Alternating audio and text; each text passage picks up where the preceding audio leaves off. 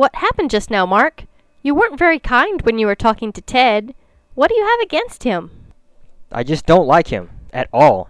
"Why? Is there something in particular?" "Well, he has such a mean streak in him. I went to his office to ask him for some help, and he simply turned up his nose at me. I was so angry that I just wanted to slap him. He wasn't like that before he got the job. Now he's such a snob." "You want my advice? Just let it go." "Of course.